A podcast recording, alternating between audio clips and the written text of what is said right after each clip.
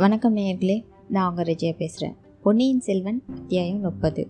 சித்திர மண்டபம். சின்ன பழுவேட்டரையர் வந்தியத்தேவனை தன்னோட ஆஸ்தான மண்டபத்துக்கு அழைச்சிட்டு போனார். சக்கரவர்த்தி கிட்ட அவன் சொன்னது என்னன்றதை அவர் தெரிஞ்சுக்கிறதுல ரொம்ப ஆர்வமாக இருந்தார். ஆனால் அதுக்கு அவன் சொன்ன காரணம் அவருக்கு திருப்தி அளிக்கவே இல்லை. சக்கரவர்த்தியை தனியாக போய் பாருன்னு அவனுக்கு அனுமதி கொடுத்தது ஒருவேளை தப்பாக இருக்குமோ அப்படின்னு கூட அவருக்கு தோணுச்சு. ஆதித்த கரிகாலன் கிட்டேன்னு வந்ததுனால அவனை பற்றி சந்தேகிக்க வேண்டியது அவரோட முறையாக இருந்தது. ஆனால் தன்னோட தமையனார் முத்திரை மோதிரத்தை அவன்கிட்ட அனுப்பியிருக்கிறாரு. அதனால் சந்தேகிக்க இடமில்லை. இப்படி மாறி மாறி சிந்தனையில் இருந்தார் சின்ன பழுவேட்டரையர். இந்த மாதிரி காரியங்களில் பெரியவருக்கு வேறொருத்தர் ஜாக்கிரதையை சொல்லித்தரதான் வேணுமா என்ன? ஆனாலும் நாம் திடீரென்னு தரிசன மண்டபத்துக்குள்ளே போன பொழுது அந்த வாலிபன் தயங்கி நின்று பயந்தவனை மாதிரி விழிச்சுக்கிட்டு இருந்தானே. அப்போது அவனோட முகம் இப்போ என் கண் முன்னால் தோணுதே. அபாயம் அபாயம்னு தானே அவன் கத்துனான். நல்லாவே அது என்னோட காதில் விழுந்தது. அது எனக்கு ஞாபகமும் இருக்குது அபயம்னு அவன் சொல்லியிருந்தா அது நம்மளுடைய காதலை அபாயம்னு விழுந்திருக்கக்கூடியது சாத்தியமா? எல்லாவற்றுக்கும் இவனை உடனே திருப்பி அனுப்பாமல் இருக்கிறது தான் நல்லது. தமையனார் வந்த பிறகு இவனை பற்றி நல்லா தெரிஞ்சுக்கிட்டு பிறகு உசிதமானது செய்யலாம். இந்த மாதிரி தீரனான வாலிபனை நாம் நம்மளுடைய அந்தரங்க காவல் படையில் சேர்த்துக்கொள்ள பார்க்கணும். சமயத்தில் உபயோகமாக இருப்பான். ஏன்? இவனுக்கு இவனுடைய முன்னோர்களின் பழைய அரசில் ஒரு பகுதியை கூட வாங்கி கொடுத்தாலும் கொடுக்கலாம். இந்த மாதிரி பிள்ளைகளுக்கு ஒரு முறை உதவி செய்துவிட்டால் அப்புறம் என்றென்னைக்கும் நமக்கு கட்டுப்பட்டு நன்றியுடனே தான் இருப்பார்கள். ஒருவேளை இவன் உறுதியாக விரோதிதான் என்று தெரிந்துவிட்டால் அதற்கு தக்க ஏற்பாடு செய்ய வேணும். எதற்கும் தமையனார் வந்துவிடட்டும். பார்க்கலாம். பிறகு ஆஸ்தான மண்டபம் சென்றதும் வந்தியத்தேவன் அப்புறம் இப்புறமாக ஆவலுடன் பார்க்க தொடங்கினான். தளபதி கிட்ட தான் ஓலையை எடுத்து கொடுத்த இடத்துல உற்று உற்று நல்லா பார்த்துக்கிட்டு இருந்தான். தப்பி தவறி இன்னொரு ஓலை அதுவும் அந்த முக்கியமான ஓலை எங்கேயாவது கிடக்கிறதா? அப்படின்னு தான் பார்த்தான். அதை மட்டும் கண்டுபிடிக்க முடியலனா? தன்னை போல ஒரு மூடன் வேறு யாருமே இருக்க முடியாது. உலகமே புகழும் சோழகுலத்து அரசிலங்குமாரியை கூட நம்ம பார்க்க முடியாமல் போயிடுமே அப்படின்னு நினச்சான். ஆதித்த கரிகாலர் தங்கிட்ட ஒப்புவிச்ச பணியில் சரிபாதியை செய்ய முடியாமலே போயிடும் சின்ன பழுவேட்டரையர் வேற அங்கிருந்து ஏவலாளர்களில் ஒருவனை பார்த்து இந்த பிள்ளைய நமது அரண்மனைக்கு அழைச்சிட்டு போ. விருந்தாளி விடுதியில் வச்சு வேண்டிய வசதிகளை செஞ்சு கொடுத்து பார்த்துக்கோ. நான் வரும் வரையில் அங்கேயே இரு. என்ன புரிகிறதா? அப்படின்னு கட்டளை போட்டார். வந்தியத்தேவனும் ஏவலாளனும் வெளியே சென்றவுடன் இன்னொருவனும் தளபதி கிட்ட இப்போ பயபக்தியோட வந்தாங்க ஒரு ஓலை சுருளை நீட்டினான். அந்த ஏவலாளி இங்கிருந்து தரிசன மண்டபத்துக்கு போகும் வழியில இது கிடந்ததையா? இப்போது சென்ற அந்த பையனுடைய மடியிலிருந்து விழுந்திருக்க கூடும்னு நான் கருதுகிறேன் அப்படின்னு சொல்லி பயபக்தியோட அந்த ஓலையை பழுவேட்டர்கிட்ட கொடுத்துட்டான். தளபதி அதை ஆர்வத்தோட வாங்கி பிரித்து பார்த்தார். அவ்வளவுதான். அவருடைய புருவங்கள் நெற்றியின் சரிபாதி வரையில உயர்ந்து நெறிந்தது அவருடைய முகத்தில் கொடூரமான மாறுதல் ஒன்று உண்டாயிற்று. ஆஹா இளைய பிராட்டிக்கு ஆதித்த கரிகாலர் எழுதிய ஓலை இது.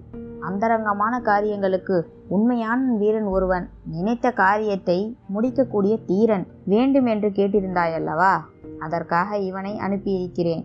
இதோ இவனை பூரணமாக நம்பி எந்த முக்கியமான காரியங்களையும் ஒப்புவிக்கலாம் என்று இளவரசர் தம் கைப்பட எழுதியிருக்கிறார். இதில் ஏதோ மர்மம் இருக்கிறது. இந்த ஓலையை பற்றி பெரியவருக்கு தெரியுமோ என்னவோ? இவன் விஷயத்துல இன்னும் கொஞ்சம் அதிகமாக ஜாக்கிரதையாக தான் இருக்கணும். அதுதான் நல்லது அப்படின்னு கோட்டை தளபதி தனக்குள்ளேயே சொல்லிக்கிட்டாரு. ஓலையெல்லாம் பத்திரப்படுத்தி எடுத்துட்டு வந்த அந்த ஏவலாளியை பார்த்து சின்ன பழுவேட்டரையர் காதல் ஏதோ முணுமுணுத்து சொன்னாரு. அதை கேட்ட அந்த ஏவலாளி உடனே அந்த இடத்த விட்டு புறப்பட்டு போயிட்டான் சின்ன பழுவேட்டரையின் மாளிகையில் வந்தியத்தேவனுக்கு ஆச்சார உபச்சாரங்கள்லாம் பலமாகவே நடந்துட்டு இருந்துச்சு. அவனை குளிக்க செஞ்சு புதிய உடைகள் எல்லாம் அணிய கொடுத்து நல்ல உடைகளை அணிந்து கொள்றதுல பிரியமுள்ள வந்தியத்தேவனும் அதை நல்ல ஆர்வமாக வாங்கி போட்டுக்கிட்டான். அதனால ரொம்ப குதூகலத்தில் ஆழ்ந்து போயிருந்தான். காணாமல் போன ஓலையை பற்றி அவன் கவலை கூட படவில்லை.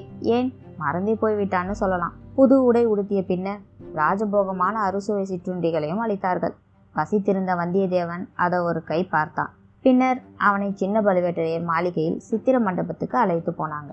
தளபதி வர வரையில இந்த மண்டபத்தில் உள்ள அபூர்வ சித்திரங்களை எல்லாம் பார்த்து கொண்டிருக்கலாம் இல்லையா? அப்படின்னு அவங்களெல்லாம் சொன்னாங்க. இப்படி சொல்லிட்டு காவலாளர்கள் மூணு பேரும் மண்டபத்துக்கு வெளியே உட்கார்ந்து அரட்டை அடிச்சுக்கிட்டே சொக்கட்டான் விளையாட தொடங்கியிருந்தாங்க. சோழகுலத்தில் புதிய தலைநகரமான தஞ்சைபுரி அந்த நாளில் சிற்ப சித்திர கலைக்கு பெயர் பெற்று தான் இருந்துச்சு. திருவையாற்றில் இசைக்கலையும் நடனக்கலையும் வளர்ந்தது மாதிரியே தான் தஞ்சையில் சிற்ப சித்திர கலைகள் வளர்ந்து வந்துச்சு. முக்கியமாக சின்ன பழுவேட்டரையர் மாளிகையில் இருந்த சித்திர மண்டபம் மிக பிரசித்தி அடைந்திருந்துச்சு. அந்த மண்டபத்துக்குள்ள இப்போ வந்தியத்தேவன் பிரவேசிக்கிறான். சுவர்களில் பல அழகிய வர்ணங்கள்ல தீட்டியிருந்த அற்புதமான சித்திரங்களை எல்லாத்தையும் பார்த்துக்கிட்டு புலங்காங்கிதம் அடைந்தான் அந்த ஆனந்தத்தில் தன்னையே மறந்து போயிட்டான். தான் வந்த முக்கியமான காரியங்களையும் கூட மறந்தே போயிட்டான். சோழ வம்சத்துல பூர்வீகமான அரசர்களையும் அவங்களுடைய வாழ்க்கை சம்பவங்களையும் சித்தரிக்கிற காட்சிகள் அவனுடைய கவனத்தை கவர்ந்துச்சு பரவசம் அடைய செஞ்சிச்சு. முக்கியமா சென்ற நூறு வருஷத்துக்கு சோழர்களின் சரித்திர அந்த சித்திர மண்டபத்துல பெரும் பகுதியை ஆக்கிரமித்து கொண்டிருந்துச்சுன்னு சொல்லலாம். வந்தியத்தேவனுக்கு அதிகமான ஆர்வத்தை உண்டாக்கியதும் அந்த மாதிரி சித்திரங்கள் தான் இந்த கட்டத்துல சென்ற நூறு வருஷமா பழையாறையிலையும் தஞ்சையிலையும் இருந்து அரசு புரிந்த சோழ மன்னர்களின் வம்ச பரம்பரையை நேயர்களுக்கு சுருக்கமாக ஞாபகப்படுத்த நான் விரும்புகிறேன். இனி இந்த கதையில் மேலே வரும் நிகழ்ச்சிகளை அறிந்து கொள்வதற்கு இதை நீங்கள் தெரிஞ்சுக்கிட்டீங்கன்னா அது உங்களுக்கு உபயோகமாக இருக்கும். என்னவென்றால் தொன்னூற்றாறு போர்க்காயங்களை தன் திருமேனியில் ஆபரணங்களாக பூண்ட விஜயலாய சோழனை பற்றி முன்னமே கூறியிருக்கிறேன் இல்லையா? சோழ மன்னர்கள் வரகேசரி ராஜகேசரி என்னும் பட்டங்களை மாறி மாறி புனைந்து கொள்வது வழக்கம்தான். அரகேசரி விஜயலாயனுக்கு பிறகு அவனுடைய புதல்வன் ராஜகேசரி ஆதித்த சோழன் பட்டத்துக்கு வந்தான். அவனோட தந்தைக்கு தகுந்த தாயனாவே அவன் விளங்கினான். முதல்ல அவன் பல்லவர் கட்சியில நின்று பாண்டியனை தோக்கடித்தான் சோழ ராஜ்யத்தையும் நிலைப்படுத்திக்கிட்டான். இதுக்கப்புறமா பல்லவன் அபராஜிதவர்மனோடு போர் தொடுத்தான். யானை மீது அம்பாரியில் இருந்து போர் புரிந்த அபராஜிதவர்மன் மீது ஆதித்த சோழன் தாவி பாய்ந்து அவனை கொன்று தொண்டை மண்டலத்தையும் வசப்படுத்தி கொண்டான். அதற்கெல்லாம் பிறகு கொங்கு மண்டலமும் இவன் ஆட்சிக்குள்ளே தான் வந்துச்சு. ஆதித்தன் சிறந்த சிவபக்தன். காவிரி ஆறு உற்பத்தியாகும் சசியமலையிலிருந்து அந்த புண்ணிய நதி கடல்ல கலக்கும் இடம் வரைக்குமே ஆதித்த சோழன் பல சிவாலயங்களை எடுப்பித்தார். இப்போ ராஜகேசரி ஆதித்த சோழனுக்கு பிறகு பராந்தகன் பட்டத்துக்கு வந்தாரு. நாற்பத்தாறு ஆண்டு காலம் அரசு புரிந்தார். இமயத்துல புலி சின்னம் பொறித்த கரிகால் பெருவளத்தானுக்கு பின்னர் சோழ வம்சத்துல மாபெரும் மன்னன் பராந்தகன் தான் வீரநாராயணன் பண்டிதவஸ்தலம் சூரசிகாமணி என்பது போன்ற பல பட்டப்பெயர்களையும் அவருக்கு அளித்தார்கள். மதுரையும் ஈழமும் கொண்டவன் என்ற பட்டம் கூட அவருக்கு உண்டு. இந்த முதல் பராந்தகன் காலத்திலேயே சோழ சாம்ராஜ்யம் கன்னியாகுமரியிலிருந்து கிருஷ்ணா நதி வரையிலும் பரவியது. ஈழ நாட்டிலும் சிறிது காலம் புலிக்கொடி பறந்திருந்தது. தில்லை சிற்றம்பலத்துக்கு பொன்குறை வெய்து புகழ்பெற்ற பராந்தகனும் இவரேதான். இவருடைய ஆட்சியின் இறுதி நாட்களில் சோழ சாம்ராஜ்யத்துக்கு சில பேரபாயங்கள் வந்தன. அந்த நாளில் வடக்கே பெருவழி படைத்திருந்த ராஷ்டிரகூடர்கள் சோழர்களுடைய பெருகி வந்த பலத்தை ஒடுக்க முனைந்தார்கள். சோழ சாம்ராஜ்யத்தின் மீது படையெடுத்து வந்து ஓரளவு வெற்றியும் அடைந்து விட்டார்கள் பராந்தக சக்கரவர்த்திக்கு மூன்று புதல்வர்கள் உண்டு. இவர்களில் வீராதி வீரனாக விளங்கிய மூத்த புதல்வனாகிய ராஜாதித்யன் என்பவர்தான். வடநாட்டு படையெடுப்பை எதிர்பார்த்து ராஜாதித்யன் திருமுனைப்பாடி நாட்டில் பெரும் சைனியத்தோட பல காலம் தங்கியிருந்தார். தன் தந்தையின் பெயர் விளங்கும்படி வீரநாராயண ஏரி எடுத்தார். அரக்கோணத்துக்கு அருகில் தக்கோலம் என்னும் இடத்துல சோழ சைனியத்துக்கு ராஷ்டிரகூட படைகளும் பயங்கரமாக பெரும் போர் ஒன்று நடந்துச்சு. இந்த போர்ல எதிரி படைகளை அதாகதம் செய்து தன் வீரப்புகழை நிலைநாட்டின பிறகு ராஜாதித்யன் போர்க்களத்தில் உயிர் துறந்து வீர சொர்க்கம் அடைஞ்சிட்டாரு. இவரும் பல்லவ அபராஜிதவர்மனை போல் யானை மீதிருந்து போர் புரிந்து யானை மேலிருந்தபடியே இறந்தபடியினால இவரை யானை மேல் துஞ்சிய தேவன் என்று கல்வெட்டு சாசனங்கள் போற்றி புகழ்கின்றன. ராஜாதித்யன் மட்டும் இறந்திராவிட்டால் அவரே பராந்தக சக்கரவர்த்திக்கு பிறகு சோழ சிம்மாசனம் ஏறியிருக்க வேண்டும். இவருடைய சந்ததிகளே இவருக்கு பின்னர் முறையாக பட்டத்துக்கு வந்திருக்க வேண்டும். ஆனால் இளவரசர் ராஜாதித்யன் பட்டத்துக்கு வராமலும் சந்ததி இல்லாமலும் இருந்துவிடவே இவருடைய இளைய சகோதரர் கண்டராதித்த தேவர் தந்தையின் விருப்பத்தின்படி ராஜகேசரி பட்டத்துக்கு சிங்காதானம் ஏறினார். இவர் தமது தந்தையையும் பாட்டனையும் போலவே சிவபக்தி மிகுந்தவர். அதோட தமிழன்பு மிக்கவர். உண்மையிலேயே இவருக்கு ராஜ்யம் ஆள்வதிலெல்லாம் அவ்வளவா சிந்தனையே இருக்கல. ஆலய வழிபாட்டிலும் தமிழ் இன்பத்திலும் அதிகமாகவே ஈடுபட்டிருந்தார். மகான்களாகிய நாயன்மார்களை பின்பற்றி சிவபெருமான் மீது துதிப்பாடல்களையும் பாடினார். திருவிசைப்பா என்று வழங்கும் இந்த பாடலை கடைசி பாட்டில் இவர் தன்னை பற்றியே பின்வருமாறு சொல்லிக் கொண்டிருக்கிறார்.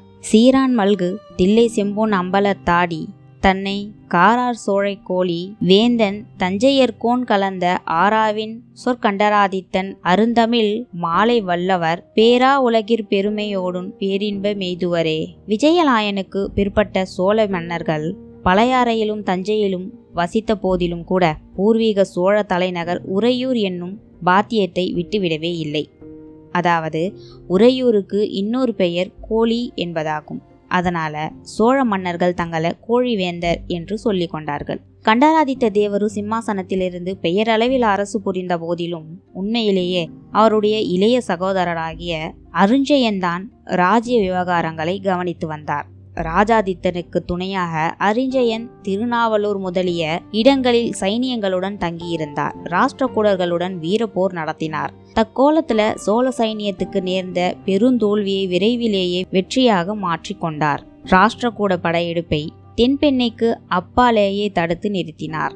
எனவே ராஜகேசரி கண்டராதித்த சோழர் தம் தம்பி அரிஞ்சயனுக்கு யுவராஜ பட்டம் சூட்டி அவரே தமக்கு பின் சோழ சிங்காதானத்துக்கு உரியவர் என்றும் நாடறிய தெரிவித்து விட்டார். இந்த விதம் கண்டராதித்தர் முடிவு செய்ததற்கு இன்னொரு முக்கிய காரணமும் இருந்தது. இவருடைய மூத்த மனைவி இவர் பட்டத்துக்கு வருவதற்கு முன்பே காலமாகிவிட்டிருந்தார். பிறகு வெகு காலம் கண்டராதித்தர் மனம் புரிந்து கொள்ளவே இல்லை. ஆனால் இவருடைய தம்பி அருஞ்சயனுக்கோ அழகிலும் அறிவிலும் ஆற்றலிலும் சிறந்த புதல்வன் இருந்தான். பாட்டனாரின் பராந்தகன் என்னும் பெயரையும் மக்கள் அளித்த சுந்தர சோழன் எனும் காரண பெயரையும் சூட்டிக் கொண்டிருந்தான். எனவே தமக்கு பிறகு தமது சகோதரன் அரிஞ்சயனும் அறிஞ்சயனுக்கு பிறகு அவனுடைய புதல்வன் சுந்தர சோழனும் பட்டத்துக்கு வர வேண்டும் என்று கண்டராதித்தர் திருவுளங்கொண்டார். இந்த ஏற்பாட்டிற்கு சாமாந்த கணத்தினர் தண்டநாயகர்கள் பொதுஜன பிரதிநிதிகள் எல்லோருமே சம்மதத்துடன் ஒருமனதாக பகிரங்கமாக உலகறிய தெரிவித்து விட்டார்.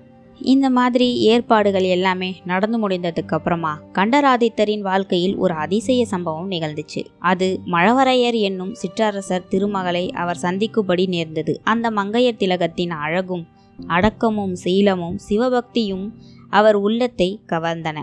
முதிர்ந்த பிராயத்தில் அந்த பெண்மணியை மணந்து கொண்டார். இந்த திருமணத்தின் விளைவாக உரிய காலத்தில் ஒரு குழந்தையும் பிறந்தது. அதற்கு மதுராந்தகன் என்று பெயரிட்டு பாராட்டி சீராட்டி வளர்த்தார்கள். ஆனால் அரசர் அரசி இருவருமே ராஜ்யம் சம்பந்தமான முன்னம் செய்திருந்த ஏற்பாட்டை மாற்ற விரும்பவில்லை. தம்பதிகள் இருவருமே சிவபக்தியிலும் விரக்தி மார்க்கத்திலும் ஈடுபட்டவர்களாதலால் தங்கள் அருமை புதல்வனையும் அந்த மார்க்கத்திலேயே வளர்க்க விரும்பியிருந்தார்கள். கேவலம் இந்த உலக சாம்ராஜ்யத்தை காட்டிலும் சிவலோக சாம்ராஜ்யம் எவ்வளவு மேலானது என்று நம்பியவர்களாதலால் அந்த சிவலோக சாம்ராஜ்யத்துக்கு உரியவனாக மதுராந்தகனை வளர்க்க ஆசைப்பட்டார்கள். ஆகையால் கண்டராதித்தர் தமக்கு பிறகு தம் சகோதரன் அரிஞ்சயனும் அவனுடைய சந்ததிகளுமே சோழ சாம்ராஜ்யத்துக்கு உரியவர்கள் என்ற தமது விருப்பத்தை பகிரங்கப்படுத்தி நிலைநாட்டினார். எனவே ராஜாதித்தன் கண்டராதித்தர் என்னும் இரு உரிமையாளர் வம்சத்தை தாண்டி அரிஞ்சயன் வம்சத்தாருக்கு சோழ சிங்காதனம் உரிமையாயிற்று. கண்டராதித்தருக்கு பிறகு அதிக காலம் அரிஞ்சயன் ஜீவிய வந்தனமாக இருக்கவே இல்லை. ஒரு வருஷத்திலேயே தமையனாரைக்கு பின் தொடர்ந்து தம்பியும் கைலாச பதவிக்கு சென்று விட்டார் மேலும் பின்னர் இளவரசர் சுந்தர சோழருக்கு நாட்டாரும் சிற்றரசர்களும் பிற அரசாங்க அதிகாரிகளும் சேர்ந்து முடிசூட்டி மகிழ்ந்தார்கள். ராஜகேசரி சுந்தர சோழரும் அதிர்ஷ்டவசத்தினால் தமக்கு கிடைத்த மகத்தான பதவியை திறம்பட சிறப்பாக வகித்து வந்தார். ஆட்சியின் ஆரம்ப காலத்தில் பல வீர போர்கள் புரிந்து பாண்டிய நாட்டையும் தொண்டை மண்டலத்தையும் மீட்டு வென்றார். ராஷ்டிரகூட படைகளை தென்பெண்ணை கரையிலிருந்து விரட்டி அடித்தார். சுந்தர சோழ சக்கரவர்த்தியின் புதல்வர்களான ஆதித்த கரிகாலரும் அருள்மொழிவர்மரும் தந்தையை மிஞ்சக்கூடிய இணையற்ற வீரர்களாய் இருந்தார்கள். அவர்கள் இருவருமே தந்தைக்கு பரிபூரண உதவி செய்தார்கள். அவர்கள் மிக சிறு பிராயத்திலேயே அதாவது அவர்களுடைய மிகச் சின்ன வயதிலேயே போருக்கு சென்று முன்னணியில் நின்று போர் புரிந்தார்கள்.